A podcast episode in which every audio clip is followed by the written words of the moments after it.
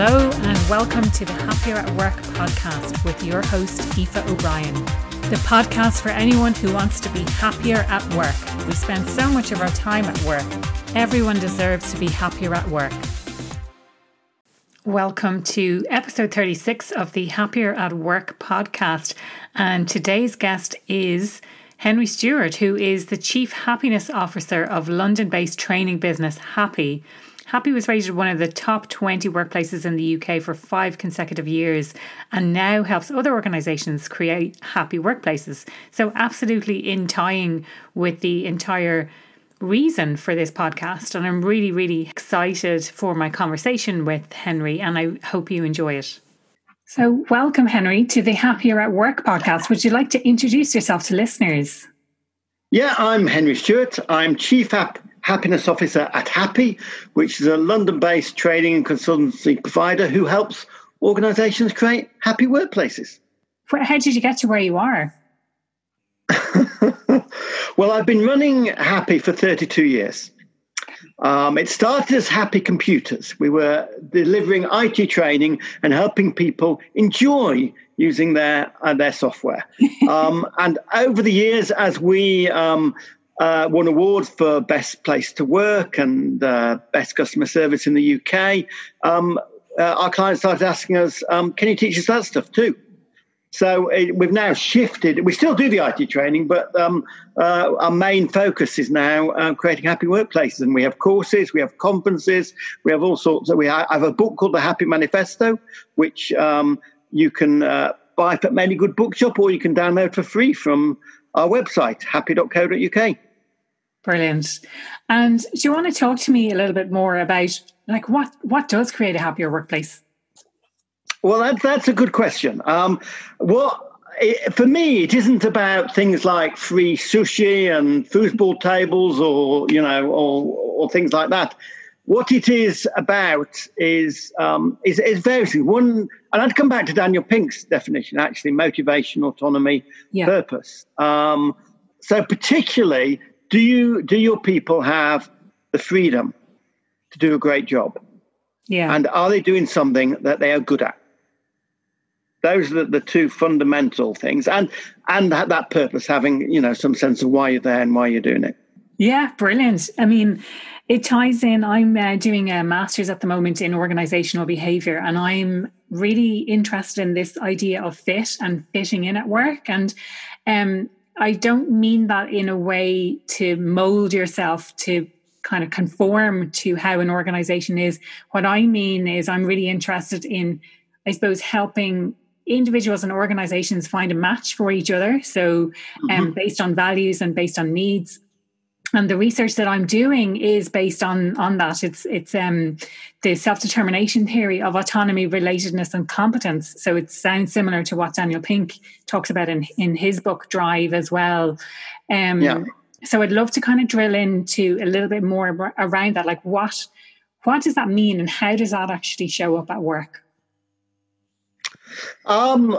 Well, okay. The first thing then is is is is the mastery bit. The straight. Oh, as we say, uh, playing to your strengths. Yeah. Right. Um, are you getting to do what you are best at yeah. every day? Um, Gallup's asked that question of a million people. Take a guess what percentage you think say yes, every day I get to do what I'm best at. I I'm sure I've seen this and I definitely have filled out that that Gallup um, that that uh, questionnaire for sure. Um, thirty percent.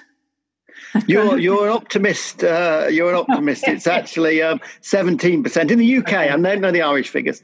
Okay. Um, uh, so it's one in six gets to do what they're best at every day. Is, yeah. Isn't that sad, really? But the really sad thing when I ask people, when I when I ask audiences, your figure is very high. Most people say, "Oh, five percent or something like that." People do not expect that people are doing what they're good at. Right. You know, What's crazy? That's crazy. Whereas Gallup's also found that in those organisations where people are doing what they're best at, they're thirty to forty percent more productive as well as being much happier. Yeah. So let me give you give you give you a concrete example of it. Um, uh, I, we we do Strength Finder, um, which is a which finds your five top strengths. Yeah, um, yeah. Can, there's a book called Now Discover Your Strengths by Marcus yeah. Buckingham Wake, which has a free link to the to the survey. So one of my strengths is yeah, one of my strengths is woo, which stands for winning others over. Okay. Um, uh, and so take me to a, a, trade show, and I'm loving it. You know, I'm meeting all these new people. I'm having a great time. Um, I might have some colleagues at the back of the stall who are a bit shy, but you know, I'm having a fabulous time, and I'm collecting lots of forms. And then I go back to the office and I plonk all the forms down, ready to phone next week. And then comes next week, and I'm not so good at that bit. Yeah. Right. In fact, I hate that bit. Um, uh, so of course, so, you know, guess what happens now? We don't. I don't do that bit. We have, we find somebody who's good at that bit to do yeah. that bit. Yeah, yeah, yeah. But let's say, you know, my I'm, that's easy because I'm the boss. But let's say my role was to organise conferences, staff conferences, and follow up conferences. And I might say to my boss, but I'm not very good at that last bit. And and they might say, well, we all have to do some things we're not so good at. Mm. Um, but actually, what that's that means is what we're paying you to do yeah, what we're paying you to do. But that actually means we all have to do things which make the company less effective. Is what these that that statement actually is, and it makes sense for anybody to play to their strengths. So when we employ somebody, we have a job description, then we throw it away, and we work out what are their actual talents, what are they really great at. Mm. So we on our, our our organizational chart have everybody's five strengths, so that we know who to go to when, yeah. we, when we, you know, and the, each team, we don't delegate to individuals at Happy, we delegate to teams. And that team then works out, oh, you know, um, Fred, you're good at that. That's you should do that one, and I'll do this one, and you do that one. Um, but just think if you could do every day what really motivates you, mm. what really make gives you a buzz, and that stuff which you're always putting off to the end of the week. If you could just not have to do it, that sounds like the dream job. but we can all do that. So yeah. happy, our, our principle is that everybody should find joy in their work at least 80% of the time. Yeah, yeah. And I totally agree. And um, we might we might kind of digress from those three different areas for a second while I drill in a little bit more into this this whole aspect of mastery. So when it comes to um, you know, or finding your strengths, but when it when it comes to um, hiring people, and you're mm-hmm. saying you, you kind of get rid of the job description like is it is it even at the hiring stage that you make those decisions around the kind of person or the kind of strengths that are required in order to plug into the team where there's maybe maybe some development areas in others Oh, absolutely. So yeah, you should be thinking of it there. But often, often when you hire somebody, you're you're not absolutely clear in the interview. You know um, what what they're great at, and but you do find out when they join you. Okay. You know, and that's yeah. when you can start to think about, you can start to spot, you know, that is a key role if you have managers for the manager to spot where is their talent? What, it, what is it that they can, everybody has a capacity, capacity to be great at something. Mm. We need to find what that something is. Yeah. And, and again, like in the hiring process, like it does tend to be, and I've, I've read kind of studies about this as well, that on both sides, there's a little bit of um, uh, exaggeration, let's say, in capabilities mm-hmm. or in what's expected in an organization, or an organization from an organization perspective, they maybe aren't being completely honest about some of the issues that the organization has. From an individual's perspective, maybe they're bigging up what they're capable of, uh, you know, kind of a little bit more. Yeah, well, there's a solution for that. You, you, you stop asking questions at interviews. Okay. Then they don't get to big themselves up. So tell me more about that. yeah. So um, in, in an ideal interview, we don't ask any questions. We get them to do the job. Okay. Brilliant. So let's say we've got we're, we're interviewing trainers. Yeah. Um, we bring them in in groups of six. Any idea why we bring them in in groups of six? No idea. Well, one of the key things we want to find out is how positive and supportive they are. That's on our tick list. One of our one of our key criteria. Yeah. I have no interest in asking somebody to tell me when have you been positive and supportive. Um, I want to see them being positive and supportive yeah. of, their, of the other interviewees. I want to, to make sure the person who's trying to put someone down never gets a job at, at Happy. Um, uh, then we train them so they're absolutely clear what we need. We have a discussion, and then they then they they train us. Um, so we get to see um, them actually train. In the second interview, we take them aside for five minutes and coach them because another key criteria is being able to learn well, yeah. you know. Um, uh, we also do a couple of things. If it's IT training, we get them to learn a new software package because we're trying to work out what is involved in this job, get them to actually do it, yeah. and get them to to answer as few questions as possible. And I think in the in the in the in the IT trainer in the training ones, we've managed to get it to asking no questions. Great. Yeah. Now the reason I asked is I'm so curious about this the whole the entire process, the entire hiring process from the job ads to the actual onboarding um because I think it's broken. I think that there's there's so completely yeah completely broken. Um I mean most I mean I, I often give the analogy that it's like if you were running a football club and um you know you wanted to hire a star player um, and what you do, obviously, is you watch them play. But that isn't what they do at interviews. You ask them questions.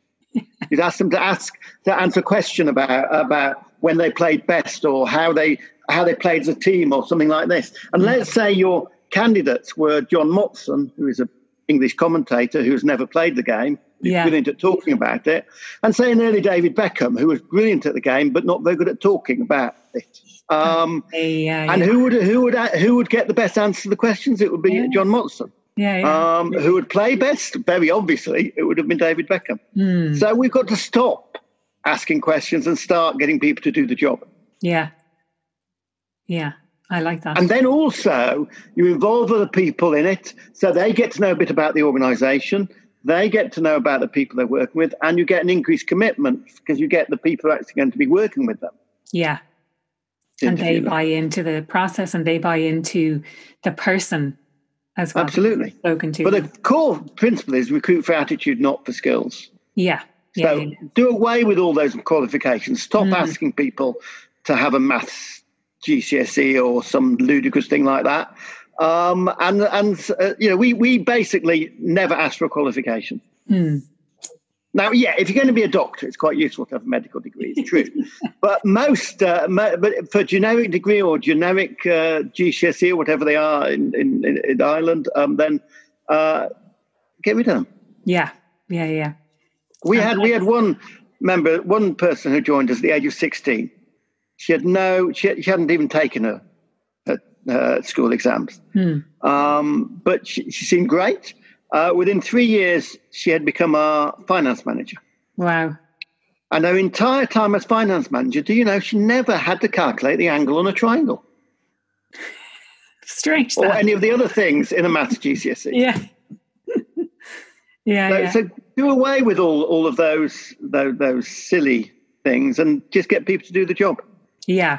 Yeah. No, I like that because no, a lot of the research that I'm doing is it's more about you were saying about hire for the attitude and to me that's it's yeah. kind of behaviors and it's the values that you epitomize as an organization and how do you see those values playing out in the behavior of the individual um, but another aspect to that is the need satisfaction element of it and like how uh, you know when talking about a role how can this role satisfy the, the needs of an individual yeah. Um, so it's that need for mastery is one of them. Um, the need for autonomy as well, and it sounds like the the managers are very supportive of that. And then relatedness, so that's like how people get along with each other. Yeah. And then we've got to ask: Do we need managers? Yeah, exactly. Do we need managers at all? Mm-hmm. There are some some uh, very exciting companies coming along that simply don't have managers. Yeah. Um, you know, the Buurtzorg in the Netherlands is a care company where in 2008, four nurses got together and decided that they would run their own organisation and they wouldn't have managers. And they're, they're 12 years on, they are 15,000 people working for Buurtzorg in teams of 10 to 12. There's a chief exec, but basically they decide for themselves. And you know what's been really interesting in the COVID crisis is this kind of thing has happened. You know, I was at a, a hospital on Friday in, in, in, East London, where the chief executive explained that his role had been not to tell people what to do, but ask, how can I support you? Yeah. Um, that and their slogan is no going back. We don't want to go back to the old ways of approvals and hierarchies and micromanagement. Mm. You know, we have seen what can be achieved. One of the frontline people there said, "Yeah, I was I was asked to move the entire pediatric unit in one day." you know, before COVID, you'd have needed months of planning, you needed levels of approval, you needed all these. She said, one day, and we did it. Yeah. You know, it is what that's what be done. It shows what can be done, and people did it not by you know referring on to managers telling people what to do. They did it. You know, I've heard consultants talk about this is what I got involved in medicine to do, mm. to use my judgment. Yeah. Not to have to leave it to, you know, six months to somebody else to decide, you know. And it, would be very interesting coming out of COVID to see whether companies learn the lessons. Mm. You know, I think there are going to be more people working at home. That seems fairly clear. Yeah. But they're also going to learn the lessons of what can be achieved if you take the managers out of the way and give real power to the frontline staff. So, you know, I, I ask your people, do you need managers? So one of the, well, somebody at one of our uh, conferences asked people, um, first of all, she asked, do you have a manager? And pretty much everyone put their hand up. And then she said, do you feel you need to be managed? And nobody said yes. Yeah. You know, nobody did.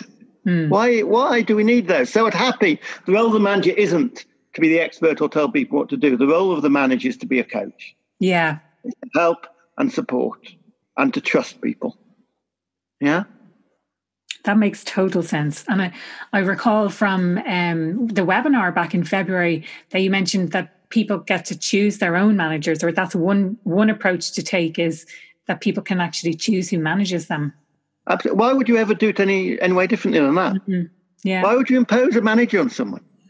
You know, let people choose their manager. You know, we've got this working in in a big public sector organisation in the UK. They're going to speaking at it at our conference on 30th of July, where they've got 600 people choosing their own managers. And they have a little spreadsheet where they have each manager, how many people they want to manage, mm. how many people they are managing, and then what they feel they'd support you in. And somebody says, I feel like I've got I've got control now of my career. You know, I, I I've changed managers three times in three years, not because they were bad, but because um, I, I, just needed to different people at different stages. Yeah, yeah. Do you know that 48% of the UK population say they would take a pay cut to be able to change their manager?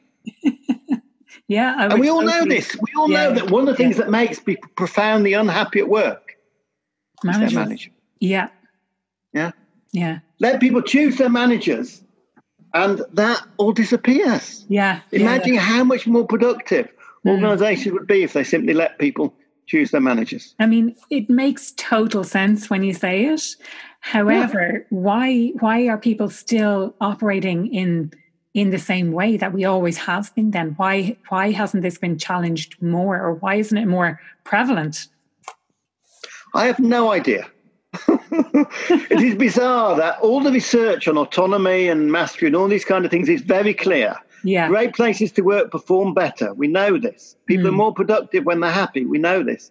So why you create organizations that lack autonomy and that impose managers on you, it, it is totally bizarre. It's one of the great puzzles that we often discuss in, in, in, in this kind of sector is why people do such stupid things. Yeah, yeah, yeah when when when there are so many good examples mm. of hmm. companies which are great to work for and are more productive and profitable as a result. Yeah, yeah, yeah. Totally agree. Um, another question, kind of tied in with that as well, is typically uh, a career path for an individual tends to go up through the ranks till you become a manager and then a manager's manager. Um, do you see an alternative? I think this is something that I talked about a lot on the the leadership series. Was this idea that not everyone is a cut out to be a manager or b wants to be a manager. They think that this is the path for them because that's what yeah. been, that's what's been presented to them, and they think if they're good at a subject matter, that they will automatically be good as a manager within that subject area. Um, so, would you like it's to? Nonsense, nonsense, isn't it? Yeah. Yeah, you totally. Know? One of the great stories I love to tell is of the foundation of Apple. Um, uh, I don't. You, I think you know that it's set up by Steve Jobs, Steve Jobs and Steve Wozniak. Yes, yeah, yeah. And Steve Steve Jobs got his first uh, two hundred fifty thousand dollars and was all ready to set it up and went to to Woz and said, "We're ready to set it up. Look, you no longer have to be just an engineer. You can manage a whole team of engineers." Um, and uh, you, it'll be fab- fabulous. And Woz looked at him and said, "Nah, I think I'll stay at Hewlett Packard."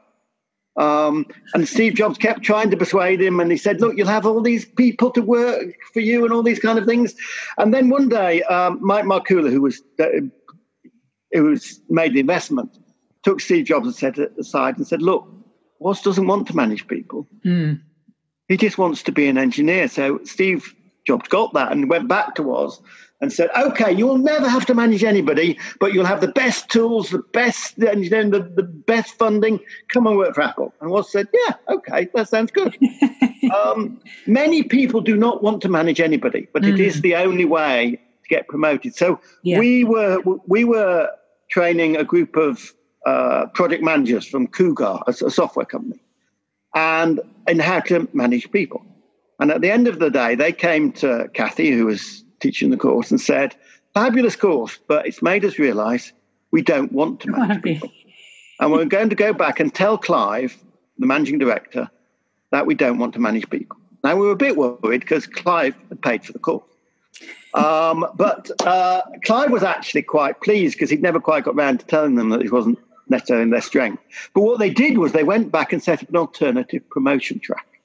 Brilliant. So that they could then so that as a as a software coder you could become blue belt brown belt black belt coder mm. um, and so now if you join cougar you can yeah you could end up managing people or you could just end up being a black belt coder and that's mm. pretty cool yeah um, and what i would say that for all companies all companies need to um, to set up two tracks. I mean, another another story is uh, somebody. I went into one company, and somebody came to me and said, "When I started here, my manager said to me, I'm not really a people person. I probably won't remember your name. I'd much rather be sitting in at my desk writing reports. Why would anybody ever put someone like that in charge of anybody? Yeah." If they're good at writing reports, pay them lots of money for writing reports, but mm. don't put them in charge of anybody. Yeah, it is it is uh, the ludicrous nonsense that, that is in place in so many of our companies, and we know uh, in any big company we've worked in, there are managers there who are no good at it. Yeah, but also, you know, people say if you let people choose their manager, what happens to those managers who don't get chosen? That's the question That's I always question. get. Yeah, yeah. And my answer is normally they're delighted. because actually that's what keeps them awake at night. That's what what you know worries them you know. Yeah. they if if they were able to have the same salary and the same um, reputation without having to manage people they would many of them would jump at the chance. Yeah yeah. Um, it takes a certain kind of person and a certain type of attribute i think or set of attributes to be able to manage people. I think it's it's yeah. not it's not it's sort of painted as the, these are your options in your career and then you become a manager and yeah. you've kind of reached the the holy grail and then you're a manager's manager and then you're you know you progress and you progress yeah. however it's um I think we don't really consider the implications of what that means and the alternatives mm-hmm. to doing what it is. And you know, going back to this idea of mastery as well is it's spending time doing something that you're really, really good at. And yeah, and a lot of people aren't really good at managing people. Exactly. Yeah. Exactly. So, uh, and some people think, well, you have to do it, don't you? They think nobody likes doing it, but you have to do it. And that is nonsense. Yeah, yeah, yeah. Um, I don't manage anybody. I'm unhappy, but I don't manage anybody because I have a fabulous um, uh, colleague called Kathy who loves managing people yeah. or coaching them as, as well happy. And she, so to anybody there who's who's running a startup or a small business or a small organization, I would say to you, you don't have to do the managing bit, the managing people bit. I was at one seminar where somebody said, uh, you know, they, they, they, were running a 25 person organization and they said, um, uh, people were taking them to tribunals and all sorts. He said, it got so bad, I had to hire somebody just to be nice to people and actually, that was probably the best decision he ever made. He was great at networking. He was great at selling. He was great at, at leading the company forward, but he was lousy with, with managing people. Yeah. So he ma- so I would say this to anybody out there: you don't have to do the managing people, but if you don't like doing it, mm. get someone else to do it. That's the beauty, I think, of having your own business, isn't it? That you get to choose what how you spend your time, what you do, and if you want to outsource absolutely. parts of it, then absolutely do that. Yeah. Totally agree. So, typi- a typical morning for me, you, you, I think you're going to ask what makes me happy at work. A typical morning for me pre-COVID, it doesn't happen now, is I would I would uh, you know have a nice little meditation at home to start with. I would get on my bike and cycle through the back streets of, of London. I'd stop at a cafe for a couple of hours, you know, have a hot chocolate and and med- think about things and get into the office for about for about eleven.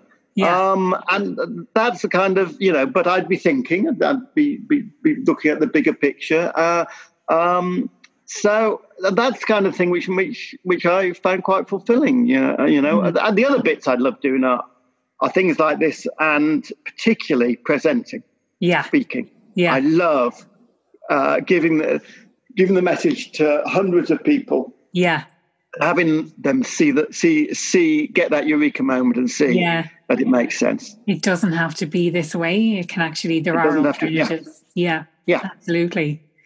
And um, so we kind of we talked about the the strength piece, and we touched a little bit on the autonomy piece in in talking about managers. I suppose is there anything else that you would add to the autonomy side of things? Yeah, um, I mean the thing about yeah autonomy. Um, imagine you are a manager um, and you ask somebody to do something uh, and typically you'll ask them to bring, solve a problem or something like that, and then, then bring it back for approval. Yeah? So my, my, my view is you miss out that last step. You get the uh, manage to approve the solution before they've come up with a solution. Okay, yeah, yeah. Yeah? So, like in that, that pediatric ward, you know, we didn't. They didn't. It, there wasn't time. Management didn't say, "Can you produce a detailed plan and we'll work out whether it's any good?" They just did it. Yeah. Right. Um, they knew the principles they had to work within. They knew the regulations. They knew, you know, uh, medical good practice. They just did it. Yeah. Um, so, and that that's the basic principle of what I call pre-approval. Yeah. You approve. You set clear guidelines between you, and then you approve the solution. So, so, so the exact the example I've been telling for years is of a 19-year-old that was in charge of our cafe, and came to us and said, "I want to improve the cafe." Now, what we didn't do was say, show us a plan and we'll think about it. yeah. What we didn't do was form a committee to look at it. What we mm. did do was agree a budget, check she understood look and feel of happy, and left her to decide. Yeah, yeah. How she wanted that cafe to be. And it was fabulous. But more importantly, how do you think that 19 year old, three months into her first job, felt walking into her cafe? Yeah. Every morning. Mm. And that's the sense of ownership yeah. you want to create in organizations. Um, and that's what you don't get if you have micromanagement or these kinds mm. of things. You, yeah. That's what you do get if people are free to decide for themselves. So get rid of the approvals, get rid of the hierarchy, give people frontline responsibility um, to decide. Um, there's, there's, there's, a saying at, at, at um, Google beware of hippos. Do you know that one? No. beware of the highest paid person's opinion. Okay, yeah, yeah. Which is the one that normally gets uh, gets the decision, but yeah. actually is the, normally the one most remote from the front line, from where the decision is, yeah. is happening. I was about to say, so if you're dealing with customers, the person who's the highest paid person is not going to be the, the person who's yeah. facing the customer on a day to day basis. Exactly. Yeah. Exactly. So, so put all the responsibility down to that front line, just like as I say in Buurtzorg, where you have teams mm. of ten to twelve. Yeah. And the people who are directly dealing with the with the patients are the people who are deciding how to deal with the patient. Yeah, yeah. I really, really love that approach. I think it's really it's it makes a lot of sense to me. Um, however, at the same time, I'm kind of hearing what some, what some of the objections that might be. It takes a high degree of trust. Hmm? Yeah. Yeah, one of the questions I sometimes ask is do you trust your people? Yeah. Now, if you don't trust your people, you've got a problem. You've got a problem yeah. whether you're micromanaging or given autonomy. Yeah. They, that, if you don't trust your people, you have to fix that, whether it's yeah. training or new people or whatever. Mm. But if you trust your people, now, obviously, in that hospital example, they trust their people. They, yeah. they are professional medics. They are whatever, you know. Mm. But in 101 hospitals around the world, be or a million and one before COVID, yeah, you didn't have that level of trust. Mm. Yeah. And hopefully now you may do. Yeah. But yeah. Yeah. So yeah, if you trust your people, let them decide. And is that is that all it takes then? So like I was thinking it does take a high degree of trust and that's great if you trust people. But then, you know, what if they get it wrong? I suppose that's the kind of that's the question that's burning in my mind. Yeah. Coming from a then, corporate then, background. What if they get What do you do with mistakes? You celebrate them. Hmm. So you can learn. Celebrate mistakes. Because mm. yeah, you you learn from it. Yeah, yeah, all of us get things wrong, right? Mm. Yeah. Um, uh, my, uh, my favourite example, again, this is one of my old stories, is from Huntsman, a chemical company in the northeast of England, where they used to have a big red button on the wall that when you pressed it, discharged the chemicals into the local river. Right. Which was not a good thing to happen. so one day, the scaffolders came, uh, there was a scaffolder in there, and he nudged the button. Right? and the chemicals started discharging. And when they found out, his scaffolding company sacked him. Right? But Huntsman said, no, no, no, re-employ him, send him back to work for us, and they had to, actually had a little party to thank him. Why? For a couple of reasons. Partly nobody saw him press the button. He could have scarpered. Mm. But he went into control room and said, I've pressed the button, there's a red light on.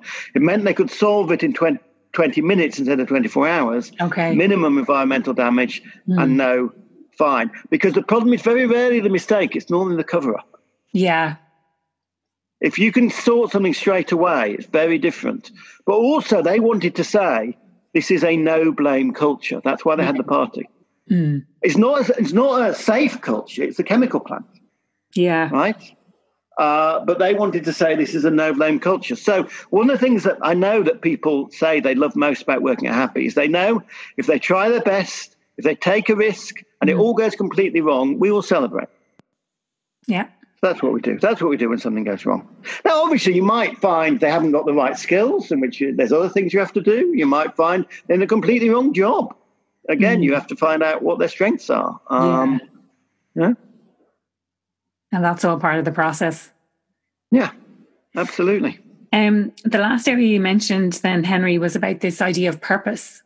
Do you want to talk to me a little bit more about purpose? Well, purpose seems more obvious. Purpose seems to be the one that people get a bit. You know, mm. they don't mm. particularly get letting people play to their strengths. They don't particularly get uh, giving people the right autonomy. But I think most people do understand you need a sense of purpose. Yeah. Um, and why, but the key is, is, is why is it that you think that they don't really get those other two as much? Well, just from the, from the evidence in the companies I see, yeah, they yeah. don't seem to get it. Right. Um, so, I mean, some people don't get purpose either, but, uh, you know, like somewhere like that hospital, a very mm-hmm. clear sense of purpose. Yeah. We work a lot with charities, very clear sense of purpose. But even the commercial organizations we work with seem to be driven. Um, but it is, of course, about involving people in that purpose, not yeah. having, you know, things on the wall which were decided 10 years ago, but having everybody involved in, in that sense of purpose. Yeah. And I, and I think for me, certainly in the last, I mean, it's nearly four months at this stage that um that we've been in this global pandemic. I feel that that has brought a lot more emphasis on the sense of purpose, whether it's an individual's purpose and and whether they want to stay in the organization that they're in or whether it's an opportunity for organizations to reflect on the purpose. Like why why was it they set up in business in the first place? And to kind of look back at that and remind people um, yeah. It's also, you know, an opportunity to to have a think about, well, where am I as a consumer? Where am I spending my money? And mm-hmm. am I doing good in the world? And all of those kind of things. I think it's it's been um, a real opportunity to reflect on those types of of kind of questions, I suppose. Well, it sounds like you're an optimist, Aoife. You, it sounds like you're, you're I, I, very much hope that that will be the case, that we'll all start spending our money in different ways. Um, I'm not entirely sure that that's going to happen, but uh, let's hope so. Yeah. Do you think that we're all going to go back, that it's, uh, we haven't learned a thing? No, I think we've learned some things. Um, I think there will be more people working at home. There'll be less international travel, particularly for business. Mm. Um, there will be uh, uh, much more use of, of, Zoom and things like that for, mm. you know, rather than uh, traveling across continents or whatever. Um, uh, but will we go back to the old ways of buying the old, same old commercial uh, stuff? Uh, you know, I could. Uh, I don't know. I don't know. It, it's be interesting to see. I mean, who knows what will happen? Will we have a global recession? Will we have? Mm. Um, uh, yeah, I, it'll be very interesting to see what happens. I don't think any of us can predict it. Yeah. At this point. Yeah. Um, I mean, you'd like to think with all the kindness and the community that's been shown over the last few months, and all the, you know, um, uh, that the key workers will be more recognised, that they'll be better paid, all these kind of things. But I suspect we will go back to the financiers still making all the money. Mm. You know, that's not going to change. Um, and uh, will I mean, there's a real opportunity, particularly on the tax front, to really tax the people who don't make such a contribution mm. to society. Um, and provide more for those that do. You know, universal basic income would be a wonderful thing to introduce. Yeah. Um, but I'm not sure I see our government doing it. you know, I mean, we're much more of a shambles than your government, I think, although you've got a new one now, haven't you? yeah, new one just started. So, yeah. Yeah, we'll see how that pans out. Yeah. Um, so, Henry, you mentioned earlier a little bit about what makes you happy at work and talking about, I mean, it sounds like an ideal day to me, kind of taking a bit of time in the mornings to reflect and to, to go and um, spend a bit of time in a cafe and to cycle into work and things like that. Generally speaking, what would you say, what, what makes you happier at work? Okay. What I love is that kind of um, uh, chilled out start. Mm. Um, and there is a phrase for it, it's called monk mode morning. The idea being you don't do any meetings or emails before 11. And I'd recommend it to people. So I generally don't do my emails till, till 11 o'clock.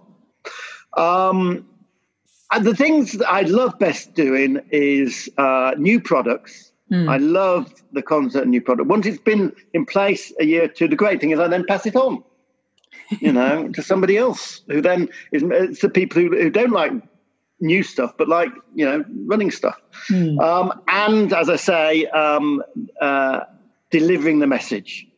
Uh, so that can be through articles, it can be through presentations, it can be through big speeches. But I, I love delivering delivering the message of the happy workplace. So those kind of things, shiny new things, um, uh, delivering the message, and chilling out in the morning. That that's what makes me happy at work. Brilliant, brilliant. And if people want to find out more about you, um, or if you have any events or webinars coming up, um, now's the opportunity. Like, what would you like to share? Okay, so come to happy.co.uk and download the Happy Manifesto. I guarantee it's a good short book full of stories. You'll love it. Um, our Happy Workplace conference take place virtually on the 30th of July, so you can come from anywhere in the world. And I guarantee the most interactive and engaging conference you have attended this year. Uh, it won't be one of those death by PowerPoint Zoom presentations where, where you might as well not be there. It, you will be actively engaged with, with the other people. Um, and we've also got a great four day Happy Workplace Leadership Program, which again is now is now virtual. Brilliant. And I'll put all of the links to those in the show notes as well. Um, Excellent. For the podcast for people to access those. So thank you so much for your time today. Really, really enjoyed our chat. I can't believe how quickly it went as well. Um, so yeah, it was fun. Really enjoyed that. It was fun. Thank, thank you. you very much. That was Henry Stewart from Happy, and I want to recap on some of the key points that he made. So he said that he he bases a lot of the work at Happy around Daniel Pink's theories on motivation and being mastery, purpose, and autonomy. So, firstly, I wanted to summarize what he had said about mastery. So, that's really about playing to your strengths. Oftentimes, we don't actually expect that of work. We don't expect to be doing what it is that we're best at. And one way to think about that is that if you're not working to your strengths, you're actually helping the company to be less effective. Think about a job where you don't have to do the stuff that you don't actually like to do. I mean, that sounds like an ideal job. It sounds like the dream job. His whole philosophy is around everyone should find joy in their work at least 80% of the time. I really was interested in the concept of the manager's job being to spot talent. In terms of the interview process, then it's about people being able to demonstrate how they would perform the role. How would they actually perform perform the job and and bringing in people together to see how they would actually interact. So as he said, he's able to spot those people who put others down and that's not part of the type of culture that they want to create. So they would definitely not get a job at Happy. Now, this concept of recruiting for attitude rather than for skills, I really, really like that. And as I mentioned in the podcast, that, that ties in a lot with what I'm doing my research on for my master's. A few of the points then that were made about managers. So, questioning do we actually need managers at all? Asking the question of people who are being managed whether or not they feel they need to be managed. And most people actually don't feel like they need to be managed. I mentioned already as well about the manager as a coach. So, using those coaching skills as a manager. So, rather than telling people what to do, use coaching coaching skills, which would require asking powerful questions and really being a great listener. Another way to look at that is what if you were able to choose your own manager? And what if in an organization they set it up so that people chose their own managers? He you know we, we talked about the pretty dire situation that it's it's kind of known but maybe not often talked about is that you know a lot of people would actually choose a pay cut in order to change managers. So there's something broken there's something inherently wrong there. We spoke about providing an alternative promotion track so becoming a subject matter expert as an alternative to being a manager. So, if we need fewer managers in an organization, perhaps that provides more opportunities for people to become subject matter experts and not have to manage people. We spoke briefly about autonomy, and autonomy is one of those things that's a real driver of satisfaction at work. And again, it ties in with the research that I'm doing for my master's. Autonomy is about providing really clear guidelines and then pre approving the solution, as Henry mentioned. And the opposite of autonomy really is micromanagement. It's telling people what to do and how to do it.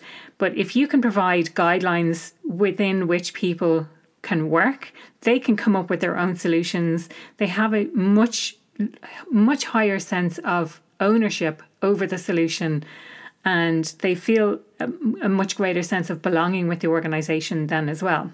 We touched briefly on trust as well. And if you want to check out a previous podcast, the podcast with Team and Bart was all about trust, and that's part of the leadership series. And that is episode number 26 of the podcast. We talked about trust, and if you don't have that sense of trust with your employees, there's something fundamentally wrong there. And if you trust your people, it's okay to let them decide how things should be done. Uh, he he finished up talking about then about celebrating mistakes. So when people make mistakes, it's an opportunity to take a learning from that mistake, and having a no blame culture. So I know with a lot of organizations there is that sense of blame. So people are reluctant to own up to their mistakes. And that kind of reinforces this idea of not being able to trust. You're not really sure who you can trust because you might get blamed for something.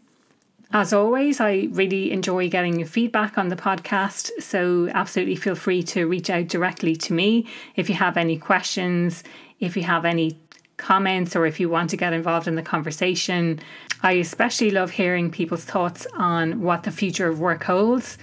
And most especially given the current crisis that we find ourselves in and the huge unknown about what's going to happen in the future. But just sparking that conversation about the potential to change how we work, I think, is a really, really important message. You will find me on social media, so Instagram, empowermentcoaching.ie, or on LinkedIn, or on Twitter at empowerment underscore IE. Well, there you have it. Thanks for listening to the Happier at Work podcast with Aoife O'Brien. Don't forget to hit the subscribe button and don't forget to rate and review the podcast.